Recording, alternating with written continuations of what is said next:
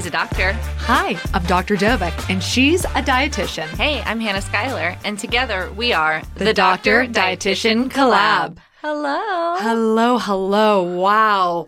Welcome to part one of our medical weight loss series. This is so exciting. This is going to be a four part series talking all about medical weight loss. And when we say medical weight loss, what we're talking about is using medications rather than or alongside surgery. Exactly, exactly. We're going to talk a lot. We're going to get down and dirty with all the details after I put that little teaser reel on my Instagram with, whoa, here's this complicated pathophysiology of all the places that the injectable medications work.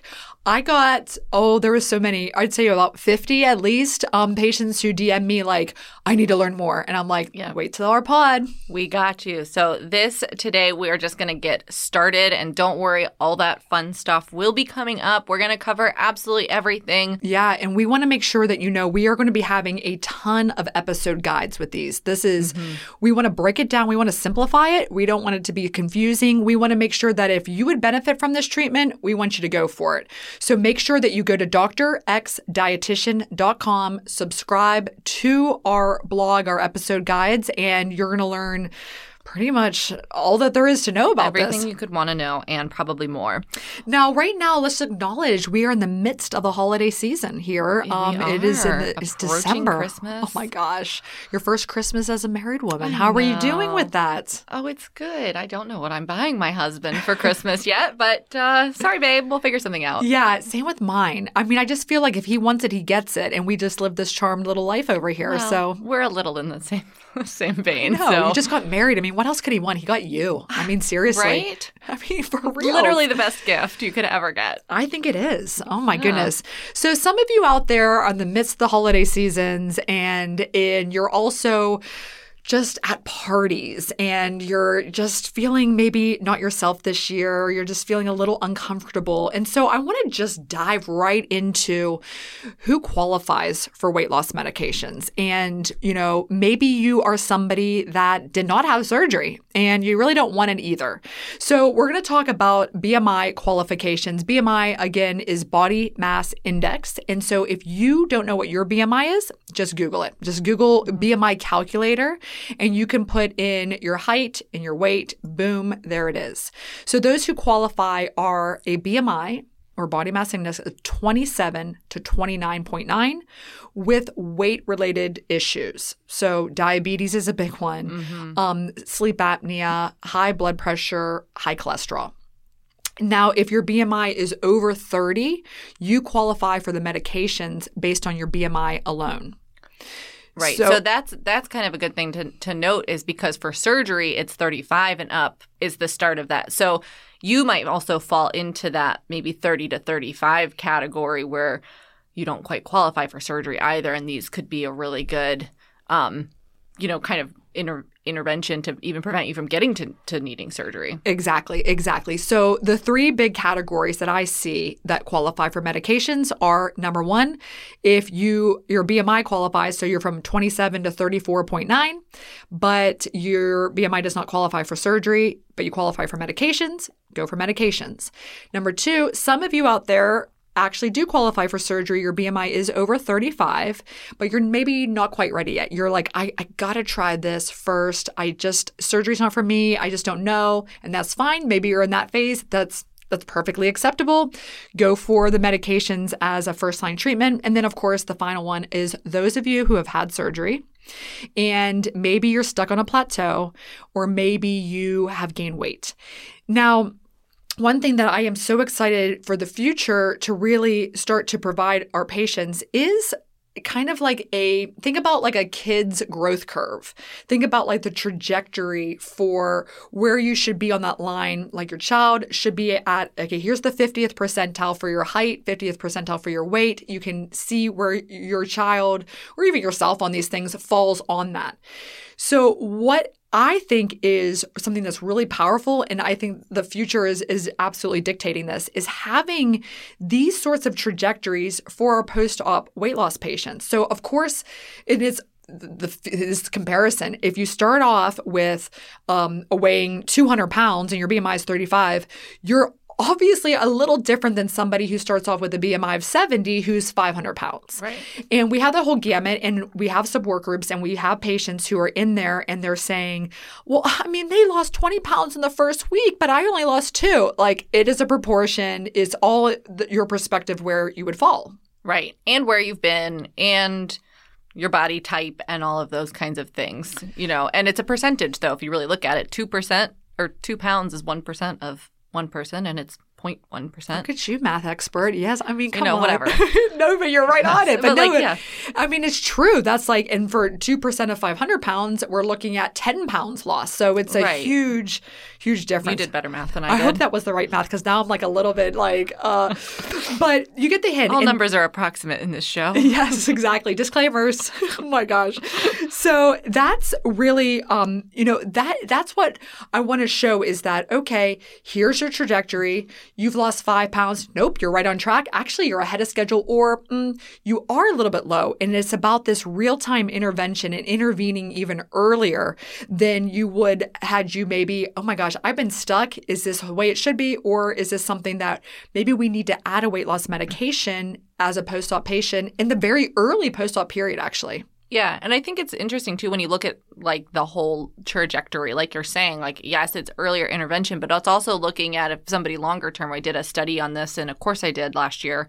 That was like, okay, we have you know Samantha, and she is she started at this weight, and then in college this was her weight, and then she gained weight, and then she lost weight, and then she had children, and this is that and the other, and you just see her whole you know, weight history as a trajectory as well. And you see where she's come from, where she's been, and then surgery intervention. And then you look, okay, surgery was successful for a period of time, and then weight loss, you know, medication intervention. And so just really seeing like that patient as a whole picture and a whole person and life gets, you know, what happened, where were these points? I am obsessed with that whole concept, and I encourage all of you out there to actually do what Hannah just described. You need to really write down your life because we always ask our patients, so um, when did you start to struggle with your weight? Some will crack a joke, as they will, even though they're hurting on the inside and say, I think I came out of the womb, I was a big baby. You know, like I feel like I have always struggled with my weight. I don't remember a time when I didn't. We have some patients who are like, I was so tiny, I was so thin, mm-hmm. and then I had a baby, or I went through menopause, or I had a really horrific thing happen to me, mm-hmm. emotional experience, whatever, and then I gained weight. And it's just been this like before and after that. So I would encourage you all to write sort of like these major milestones in your life. Okay, you just got married, so you're looking good, you lost weight, and then oh, I got a kid, and then I gained some weight, and then I lost again. I started phentermine, and then I, and then you'll see these sort of these these patterns, and I love that as part of like when we're doing an evaluation of a patient for the first time in initial consultation i love the idea of like kind of plotting out that that kind of that life for for me to see and for me to understand and for you as the dietitian to really come in and understand too. Yeah, because then we look at things like if you were leaner, say, like in high school, early college age, like that might be a more realistic place for you to aim for versus somebody who struggled since adolescence and may may not get to some of those lower weights because it's just never been how their body has been set or it might be more of a challenge. And so just knowing that history i think can really guide treatment and guide intervention as well to know when should we be stepping in should we be aiming for something a little bit lower for a certain person Exactly. And I think that it helps with all the frustrations that can be associated with it. Like you just said, if you have struggled since you were a little kid, and this is, you know, strong genetics and just strong environmental factors and all of those things, then sometimes like the medication, it might be like, all right, listen, I'm going to give you the, you have tried your best. Like I'm giving you a mm-hmm. pass that maybe surgery, let's intervene with surgery even earlier than, you know, doing this medical weight loss and oh gosh, I've only lost a couple of pounds. And and we're going to talk a lot about the science in a not boring way that just kind of describes why sometimes these medications are much more effective for certain body types. And not only that, this is a great spoiler alert is that these medications, especially the most popular ones which will be on part 3 of our medical weight loss series, which is going to be on the injectables, those GLP GLP 1 agonists, guess what, you guys? After surgery, your GLP 1 levels are going to go up. And that means that those medications are actually going to be even more effective after surgery than they were before surgery. So, and, and even the pills and all the ones we're going to talk about. So, if you're like, oh my God, I mean, now I have to go back to the pills. Well, they never work. So, why would I think they're going to work now? That's why I had surgery. I mean, duh. Well, guess what? It is a little bit different this time around. So, I would encourage you to give it another chance if you're kind of stuck on that plateau or again, gaining some weight back. Yeah. So we're going to intervene early. All right. So I want to talk a little bit about um, all of you know the different um, kind of the idea of the comprehensive approach to this. So I think just having surgery on its own ain't ever going to work. Right. Just taking a medication, a pill or injectable it's not going to work. You need to, and we're going to spend part four of this a lot on your your expertise on the medical nutritional therapy, on a true weight management program, mm-hmm. lifestyle, diet, exercise, and also behavioral therapy as part of this whole thing. So we are not telling you guys by any means. Oh, and by the way, we'll have these disclaimers. This is not a substitution for medical advice. If you're having a true medical emergency, call 911, of course, or seek your own healthcare provider to give you the care that they would in prescribing these medications and all of that sort of thing. But I, I really think that you that we want to make sure that we're very adamant that this is not something that can be done in isolation alone. Right. Well, it's similar to the surgery. You know, we always say this is a tool and it works if you use it correctly. Um, you know, I can hand you a wrench, uh, but if you just hold it and don't you know, wrench something. Twerk it? Is it twerking or is that sure. something else?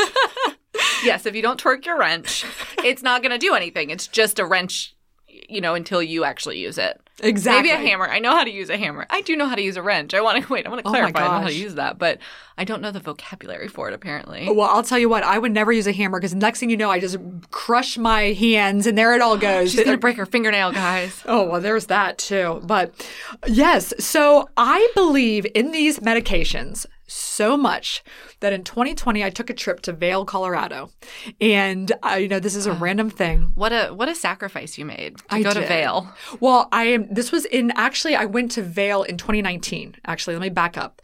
And I was it was in August. I have actually I went there. I don't ski. No way. I've um, seen you dance. I don't want to see you ski. No, you don't. I sweated through a a true winter coat when I try to ski. I did, and I know this like how it's like waterproof. It wasn't. It was that amount of sweat. Like I almost passed out. My sympathetics, which we're going to talk about the sympathetic nervous system, my friends. Ooh, get ready. We're tying it all back in. We're tying it in. That's that has to do with the phentermine.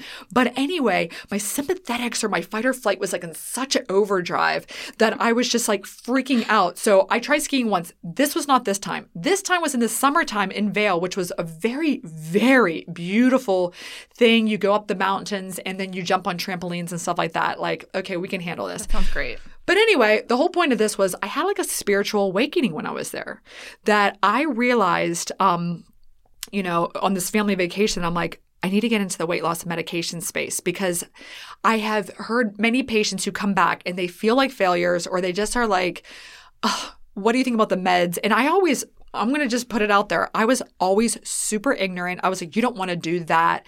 So there might be some of your primary care physicians, your providers, your gynecologists, your endocrinologists that are like, no, those things are, they're hacks. They're terrible. And I decided before I could say something, again, so ignorant, I need to absolutely like learn about it. And that's why I did take the American Board of Obesity Medicine examination. So I'm a diplomat of that. I passed the exam and I am now a bariatrician in addition to being a bariatric surgeon. I think you bring up such an interesting point because, you know, these medications can be prescribed by a primary care doctor or endocrinologist, all of those things. And some of them will do it, but I do think that they're for so long, and especially with the injectables being so new, a lot of what we were relying on was the pills and things like that. And they people were ignorant of them or what they do and they didn't want to do it or it's like you have somebody who has some extra weight and you're mm. concerned about their heart or that this that the other you know we think about like phentermine and so i do think that if you're out there and you have approached your primary care doctor or somebody else in your care team about this and they, they kind of blew you off like Betsy used to. Mm. Um, you know, maybe reapproaching it and saying, look, I've looked into this. There's some new things on the market. If you're not if you're not comfortable with with prescribing this, is there somebody else you can recommend?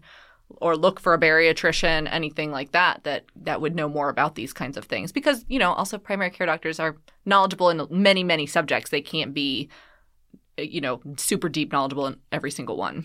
I know. That's the thing. And I'm actually going to put on a continuing med- medical education um, event here in the near future, which um, is for really mainly for non bariatric surgeon type providers like the primary cares or the people who I mean, let's face it, I think we all get into healthcare, into medicine, into nutritional therapy, into all of this stuff to help people. And then when you have this this epidemic, this real issue here with obesity, and you, like you said, you have this whole list of other things that they're treating, like, all right, well, today you'll see the signs on the wall, like pick one thing and focus on it. What's your chief complaint, your number one issue that you want to address today?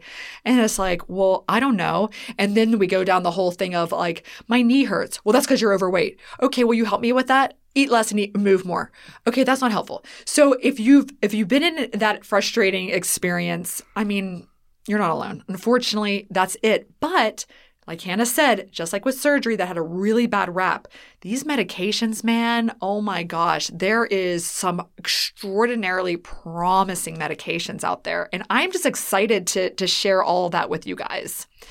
So, we're going to start off and we're going to talk a little bit about all right, you finally made up your mind. Either you've already had surgery, you want to do this, or again, you're just somebody that wants to go on a medication and you're bravely kind of embarking on this journey because it is a journey. Mm-hmm. And, you know, I just want to talk first a little bit about the emotional side of deciding that, oh gosh, just like with surgery, great my weight has now gotten to the point where I need help. And taking that first step is just super challenging. And it's it's it's this conversation with yourself of, all right, let me try to find somebody. Or if, and that's the thing that kills me about like sometimes the primary cares or the mm-hmm. gynecologist, like, okay, they brought up my weight and now I'm like, okay, what can I do? And then they don't help. And it's just so devastating. It is. And I think when, you know, with, it shouldn't be shameful when you need to ask for help. Mm. And that is just something it's always going to come back to society. But like society has always made it more challenging, especially Western society. Like asking for help is really challenging.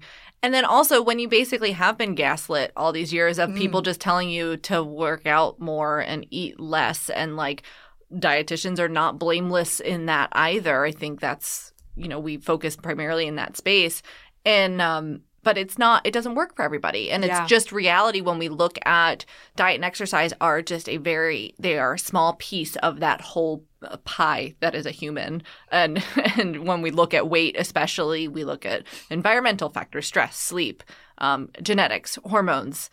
And then diet and exercise are also in that big thing. Yeah i mean all of those things. And that's why when you're ready to get the help I want to make sure that you can get it and um, on episode four, we're series of this four part series, we're going to be talking a lot about how do we get the to get these meds covered. Because that's the biggest thing. Is like, okay, I qualify. I'm a perfect candidate. I found a physician or a provider that is actually going to pre- just going to prescribe these meds, and then, poof, that'll be sixteen hundred dollars a month. A month a month, a month. Oh my gosh. So, all right. So, how do we decide what medication is best for you? So, it comes down to this evaluation. And that is a typical history in physical. And I think that I'm going to tell you guys some things that might blow your mind. This is absolutely going to be an episode guide. I'm going to start off with the your other medical history first and talking a little bit about some of the medications that you might take. So, I'm going to tell you about a list of meds and I'm going to tell you things that might be upsetting Okay. Mm-hmm. So I'm going to tell you guys seriously that you might be like, why didn't anybody ever tell me about what I'm about to say to you guys? Because it's something that you were prescribed a medication and the person that prescribed it maybe didn't know or didn't consider that some of the medications have a significant side effect of weight gain. Mm-hmm. And sometimes you've been on these meds, and some of these medications, you absolutely need to treat that condition. But I'm going to provide you with a huge list of medications in that class that cause the weight gain. And if possible, take this list to your provider. I mean, I'm, I'm fine with it. Have this discussion and, you know, really just be educated on these things for yourself. Like, be your own advocate. That's what we always propose here as well. But I'm also going to tell you some in that class that treat these conditions that are alternative to that that are either weight neutral, okay, you won't gain or lose, which is fine, or even some of them that will help you to lose weight and help treat the condition. Right. And I think that's the thing. It's not you always want to make sure you have that alternative in place. Like you said, these I know we're going to talk about it's uh, like depression and things like that. Like we want you to treat those things absolutely. Oh, yes, yes, yes. But yeah, maybe there's an alternative that doesn't also cause the secondary side effect of weight gain. Exactly. I think there's so many um, patients when I ask them again back to like when do you think you started to gain weight? A classic one is when I started, I took the Depo-Provera birth control injection, Oh, for yeah. example. And it was like, whoa. Or we're going to start off here with another class, um, depression treatment, like you said. Mm-hmm. So, mental health, getting treatment. Some of you are on the cocktail of medications or just one medication that, like, man, I am from a mental health standpoint, things are great. And if you don't have your mind right, like all this other stuff, like, I don't know, it all plays together. Like sometimes your weight makes you depressed and that whole thing as well. Right. But um, so looking at these this list here, so these are the medications that are used to treat depression that do cause some weight gain. So here we go. So number one is paroxetine, which is Paxil. Number two, amitriptyline. And that's a really common one. Um, this is um, like a tricyclic antidepressant, and that does cause weight gain. Also, there are MAOIs. So those medications, um, they do have a lot of like interactions with other meds, but one is um, like Pamelor, a lot of weight gain, Remeron, Effexor, Cymbalta, and Marplan is also an MAOI. But Cymbalta, I want to talk about that one for one moment. That's the one with the sad little blue guy. I think on the Uh, commercials. I don't know. They haven't targeted me in their marketing campaigns. I don't have to From look that years up. ago. Well, I'll tell you, Cymbalta is extremely popular because it also, in addition to being used as an antidepressant, it is the only medication found to be effective in clinical trials in treating fibromyalgia. Oh. So one of the only ones. I mean, it's the main one. If if a patient has fibromyalgia, typically they're like, I can't live without my Cymbalta. Right. And I'm telling I'm not telling you to get off of that, but unfortunately that is one that might have caused you to gain some weight. And I think that fibromyalgia can also cause some like focal joint issues. And then if you gain weight because you're on the treatment and now you're heavier, I think sometimes it's like this vicious cycle and it's like, oh man, like some of you might be like dumbfounded right now, like no one told me that again. And this is like frustrating because it's like this you're like going It's in like the wrong feedback direction cycle, feedback loop. a negative feedback loop of just hell on some of this and not good. Now, here's the alternatives if you can do them. Um, so, some that actually are weight neutral include Prozac, fluoxetine, very popular one, Zoloft, um, Celexa, Lexapro, and those ones are weight neutral. And guess what? There is one medication that actually causes weight loss, and that is bupropion or Wellbutrin. Okay. Now, Wellbutrin is also commonly used to help to curb um, addictions like um, nicotine addiction. Okay. So that'll be used, and then bupropion, Wellbutrin, is part of a medication. The generic is part of Contrave, which we're going to talk about on our pill episode, which is on part two. So Wellbutrin is the best one on that regard for that.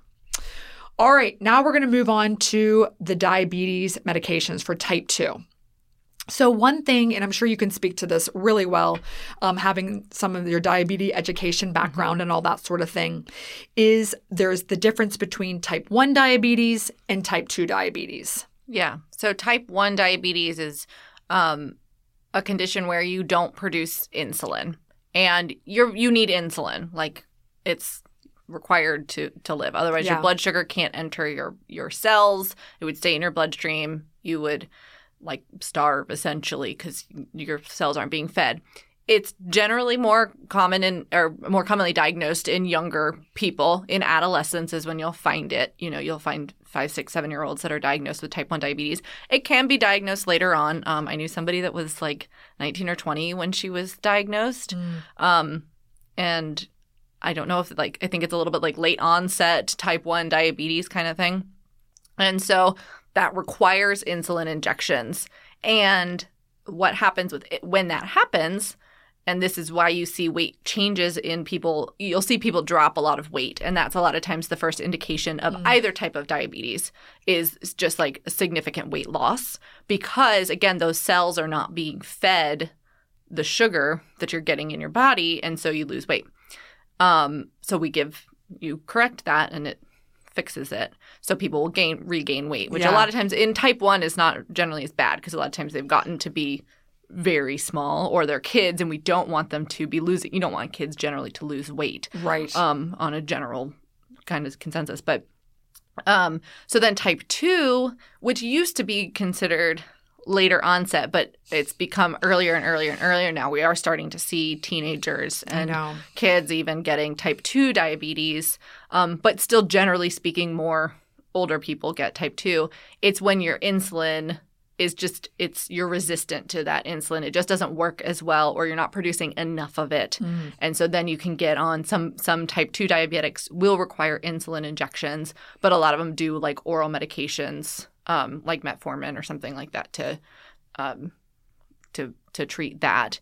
And it's something that with you know we see it reversed in in with surgery Oh gosh, yeah, yeah. the type two diabetes and insulin resistance. and type 1 though is like not reversible there are some just that this is an aside there are some very cool advancements in type 1 diabetes management where there's like essentially an external pancreas that people can use um that's it's like such a tight controlled blood sugar monitor and pump system that it pumps in the insulin and it's like continual gl- glucose monitoring that it's like a game changer. I don't know how available it is. I haven't seen it. I haven't like delved delved into that in a while, but like wow. it was very cool technology when I last saw it. Yeah, I mean, there are so many advancements in the treatment, but like you said, type 1 unfortunately only has insulin. Now, there's do you have any thoughts on like this new kind of um additional category? There's type 1, type 2 we just talked about and then type 1.5 where essentially there is um you're like it's like a combination of the two and you don't even almost know what you are because of the way your body's responding. I don't know much about it to be honest, so I can't like give an opinion on it. I haven't like read or anything, but it's it's interesting because again, it's kind of like where we're seeing these kids with type 2 or adults with type 1. Maybe it is some third thing truly. Exactly. And sometimes it's hard to diagnose. Mm-hmm. And with surgery, type 1 never will go away, like you said. However, it actually will show you that your blood sugar levels will improve some even after a gastric bypass with type 1 diabetes, mm. which is incredible. Now, one of the problems is insulin Right.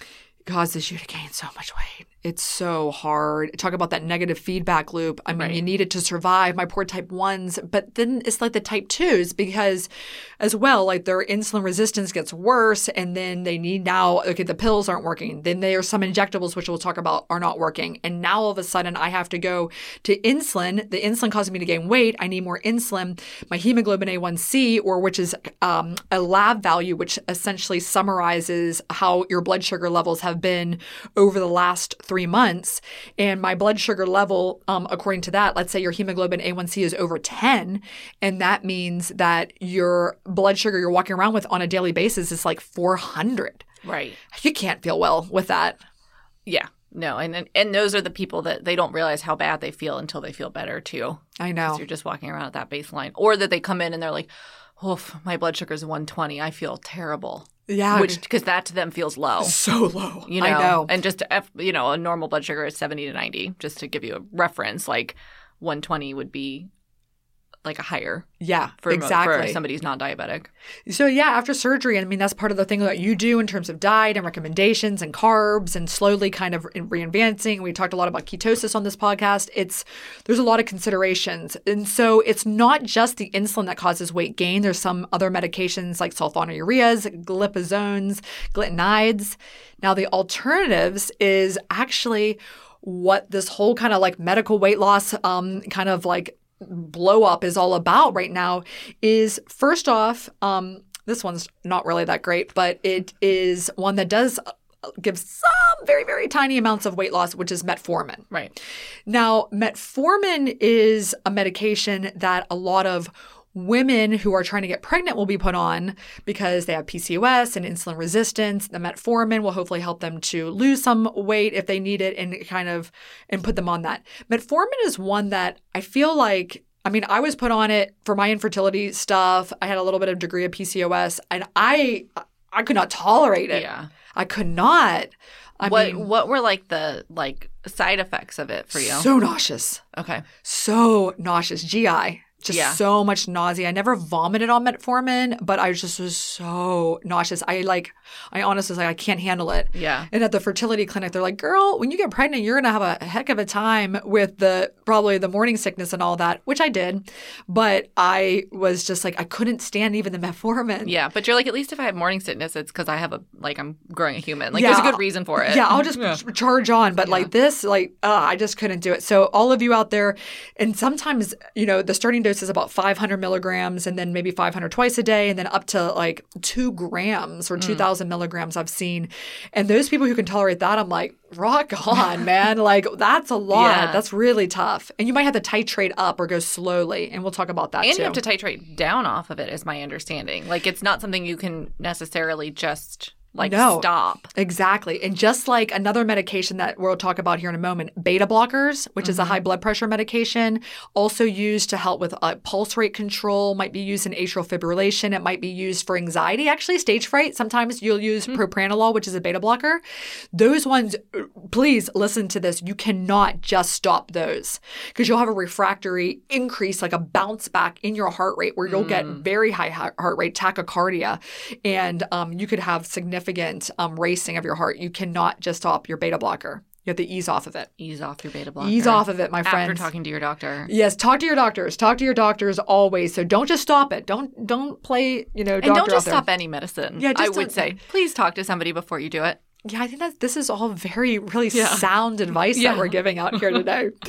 all right, now the other ones, like again, we're doing a whole podcast episode on the GLP-1 agonists, so I won't talk too much on those, like Saxenda, Ozempic, Victoza, Trulicity. Those are just some of the ones that are useful in treating type 2 diabetes. And then there's a few other ones like these SGLT2 inhibitors, um, and we'll talk a little bit about those coming up as well. Now, the high blood pressure treatment. Now, the beta blockers I just talked about, so they end in OLOL. So if you're like, I don't know this classification, like what's a sulfonylurea? Like I don't know if I'm is the medication I take is that in that or is that this? Just Google it mm-hmm. and it'll tell you. But the beta blockers are typically like propranolol, atenolol, metoprolol, low mm. pressor, Toprol XL. Those ones unfortunately have a little bit of a modest weight gain associated with them. What what when you say modest weight gain, what do you know? Like have a number? Um, it's it's a it's a low percentage. I'm gonna say that normally people will gain like five to ten pounds, so Okay. I would assume it would be like one to two percent. Okay. It wouldn't be. I, I don't think it's very much, but there there definitely is some.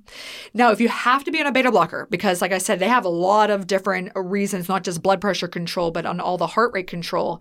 The best ones that are more weight neutral are carvedilol or it's Neb Nebval. I haven't never seen that one, but Carvedilol is a, a popular one. So if you can do it, great. And then there's like ACE inhibitors, um, which are good, angiotensin receptors, calcium channel blockers, all that kind of stuff. All right, now if you're on a psych med, such as like Zyprexa, Seroquel, Risperdal, lithium. There's not really great alternatives to those ones, which is really hard. I know. Um, the most weight neutral is like Haldol. Um, that one's pretty good. Zyprex is decent, um, and some other mood stabilizers, which are pretty weight neutral, are like Tegretol, Lamictal.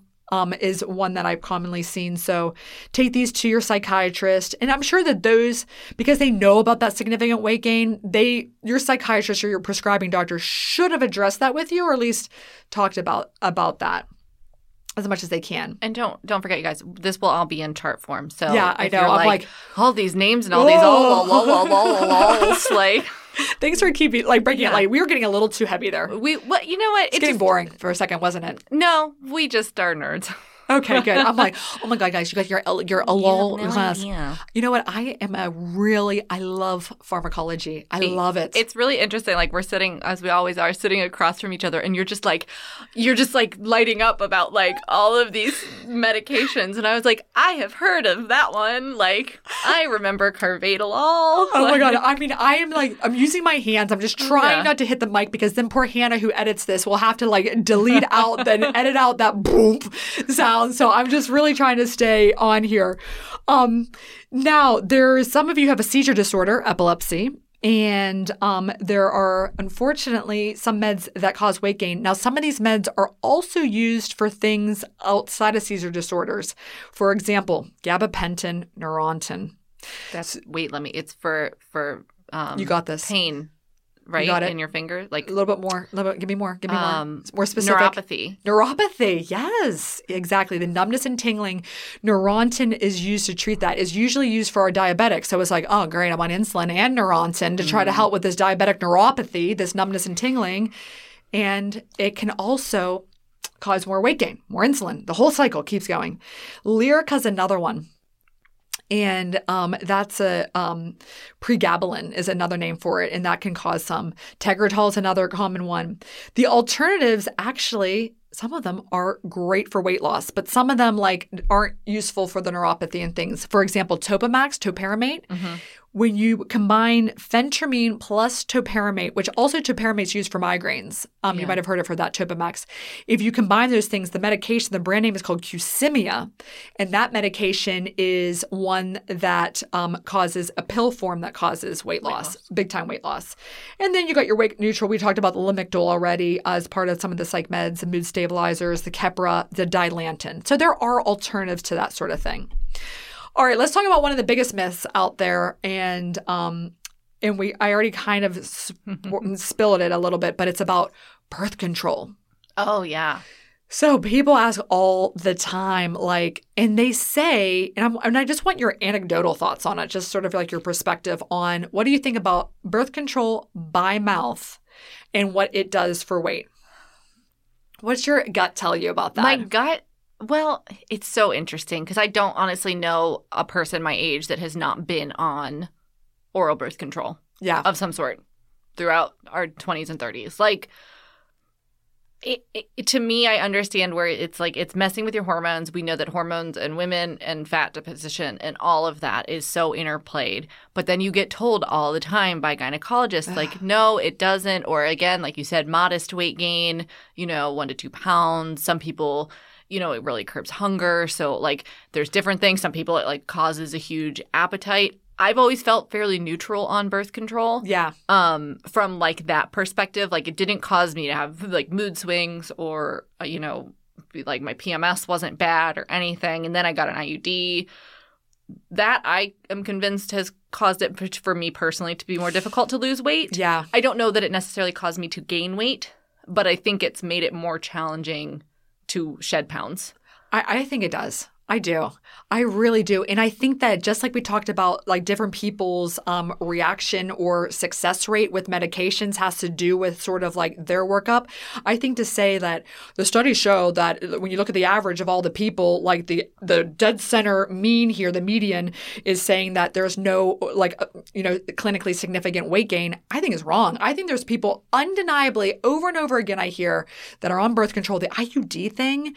I mean, I mean, I have an IUD and I don't think it really, I don't think it, I don't think for me it does, but I have a best friend who I see every day in the operating room and we would eat the same thing and her weight all of a sudden was like, phew, was, yeah. it just went up. Yeah, I mean, I said this on another episode, like a friend of mine, the same thing. Like, no changes in diet, no change in activity level, got the copper IUD, and it was like. 15 or 20 pounds. And she was a petite woman. Like it, it was, you know, pretty significant amount. And then she just couldn't, she was like, I'm, I'm exercising more. I'm eating differently. Like couldn't lose the weight, got it taken out and like just fell off. Yeah. So, but they're very good for not. I know. For you know the thing about birth things. control.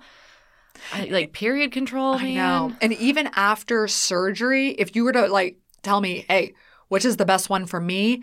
I mean, I think that you can still take pills by mouth, Mm-hmm. and I think that there's really no major impact on absorption of them. So I think that still think that they would be as effective, but there's still a little bit of that. Eh. The best one afterwards is probably the IUD. Right, because it's that permanent. I like know. it does. Your yeah, your gut doesn't isn't a factor in it. Totally, I think that one is fantastic. it's so easy. so easy. They just extended the life of one of them too. Like you can keep it for like seven years instead of five because Europe's been doing that. oh, thank you, Europe. Yeah, That's So- good. Well, that, that sounds really good. Now, we talked about this a little bit, but man, the progesterone only methods. Mhm. So there's, I think, the mini pill, progestin, and then, of course, Depo-Provera, which is a progesterone only injection. The perks of it. When you're on only progesterone, you it's the with it's it's the withdrawal of progesterone, which gives you your period. So when you're on, in other words, when your your progesterone levels at a steady state are high, that means you're not going to get periods. Okay. So when you take think about like when you're doing birth control, there's that week of placebo just to kind of keep in the routine of it. But the week of placebo, you're pulling out the progesterone so that you'll have a per- period. So when you like just like I'm not going to take the placebo week. I'm just I don't want to have a period. straight I'm just going to keep going one, yeah. straight in. It's it's is that the progesterone has to stay high, and that's also what maintains the pregnancy as well. Is um is is looking at um progesterone and. So when I was on my infertility, I had to give myself this intramuscular injection of progesterone every day. Oh my god, it was awful. But anyway, and it causes you to instantly gain weight. Yeah. Holy moly! Yeah. I mean, I was getting in like horse doses amount to keep the pregnancy going, but I mean, the Depo-Provera absolutely causes weight gain. Period. Yeah. Period. And the problem is, is once you get it injected, it's not like, oh, I'll stop that pill tomorrow. It's in that system, and it has to take a like while a to wear off. right? Oh no, it's like way Or longer that's how than that. often you get them, right? It's like a monthly I think shot it's. or I think it's. It's like quarterly at least. I wouldn't want to go to the doctor quarterly. No way. Stay away from us doctors as much as you can. I'm you obviously can. very clearly lazy with my birth control. Oh my I'm Like, give me the thing I don't have to think about. I still wake up though at night. I'll go to bed and I'll be like getting ready to fall asleep, and I'll like suddenly wake up and be like, I have to take my pill. oh God. Like, I haven't taken a pill in like four years. Oh God, what it's is still, this? I think it's PTSD from it. Yeah, Oh, gosh, training. It is. It is trained in you. Uh-huh. Right now, I'm in the middle of the holiday season, um, as we know, and for me, it's waking up like, did I move the elf on the shelf? That's where I'm at right now with my life. I'm like, oh shoot, did the elf Oh. move? I hope my I hope my little kids aren't listening to this.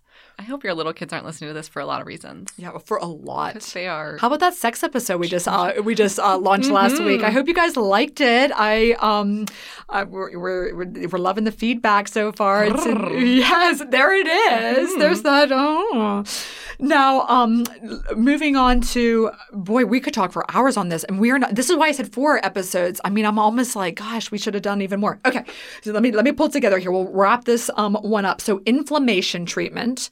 So if you have arthritis, um, if you have pretty much any condition, sometimes you might be prescribed steroids. Corticosteroids, the Medrol dose packs, all of that. You feel amazing. You feel like you could like climb a mountain. Your joints are feeling good. But oh boy, Mm, mm-mm. Just wait. Just wait, you're gonna get the weight gain. So if you're on steroids, if you have like an autoimmune condition where you're like, the only thing when I get these flares is I have to go on a steroid thing, it's like, ugh, just not good. Yeah. It's really, really tough. And um, and that's another thing just about if you do have to go on a steroid, um, like these Medrol dose packs, if you've had the gastric bypass, that's the only real medication that we really want you to be on something to protect the lining of the stomach so that you don't get the gastritis, the inflammation, and ultimately potentially that ulcer. So remember, if you're on that, do something like a proton pump inhibitor like Protonix or like Pepcid or and or maybe you need something like Carafate, which again coats the lining, which lets that whole thing heal. Alternatives are anti-inflammatory meds. A lot of our patients um, are worried about like the Motrin, the ibuprofen, but if you need to take that, it's okay. Um, here and there is totally fine. If you're on a more regular basis, again, you want to add that anti um, reflux medication as well. And I think a lot of this too goes to when we talk about these medications and alternatives. And for some of these disorders, it's also like this could be an impetus for you to try to get to some of the underlying causes of these. Is it from some other, you know, uh, like these autoimmune disorders? Is it, could it, you know, could it be potentially like food related or could it be uh, you know is there some other thing when you're having flares are you noticing cycles of when you're having them or things like that so it's just kind of being your own advocate of saying i want to take maybe the steroids less often if i can is there something we can do to get to more of a root cause of this versus treating a flare? Totally. And some people on steroids so much they become diabetics. Mm-hmm. And this also plays with the whole cortisol response. And so when we're talking, when you listed off all these multifactorials that go into why people are struggling with their weight, one of the big ones is cortisol levels, and it has to do with your circadian rhythm and sleep, which we'll have a whole episode on that, I'm sure. And the other thing is about stress. Mm-hmm. And um, when we're stressed to the max, we some of us respond by packing it on that central distribution and all of that pattern. Your adrenal glands are on overdrive. So many things going yeah. on there. All right, if you have HIV, Obviously, you need to be on an antiretroviral, protease inhibitors. There's they cause weight gain. Yeah. So I know that's sort of always been weird. I've done a lot of patients with HIV, mm-hmm. and um, I'm, I'm I'm, I'm proud to take care of them. Like no no big deal um, at all. So if you have HIV, that is not um, a contraindication to having surgery. still right. operate on you absolutely. And I think that a lot of people have the misconception like, how do I have HIV and I'm struggling with my weight? Like you think of more of the AIDS, the full blown and that right. look, but the meds are phenomenal, obviously, but they do cause weight gain. Right. It's almost because it's that undetectable HIV. It's not that same. Yeah, if we look back in the 90s and when that was kind of that thought of that very very malnourished person. Exactly. Because you're because you're treating the disease which is great Exactly. And that also goes with when, back to the whole steroid thing. We talk a lot about transplants.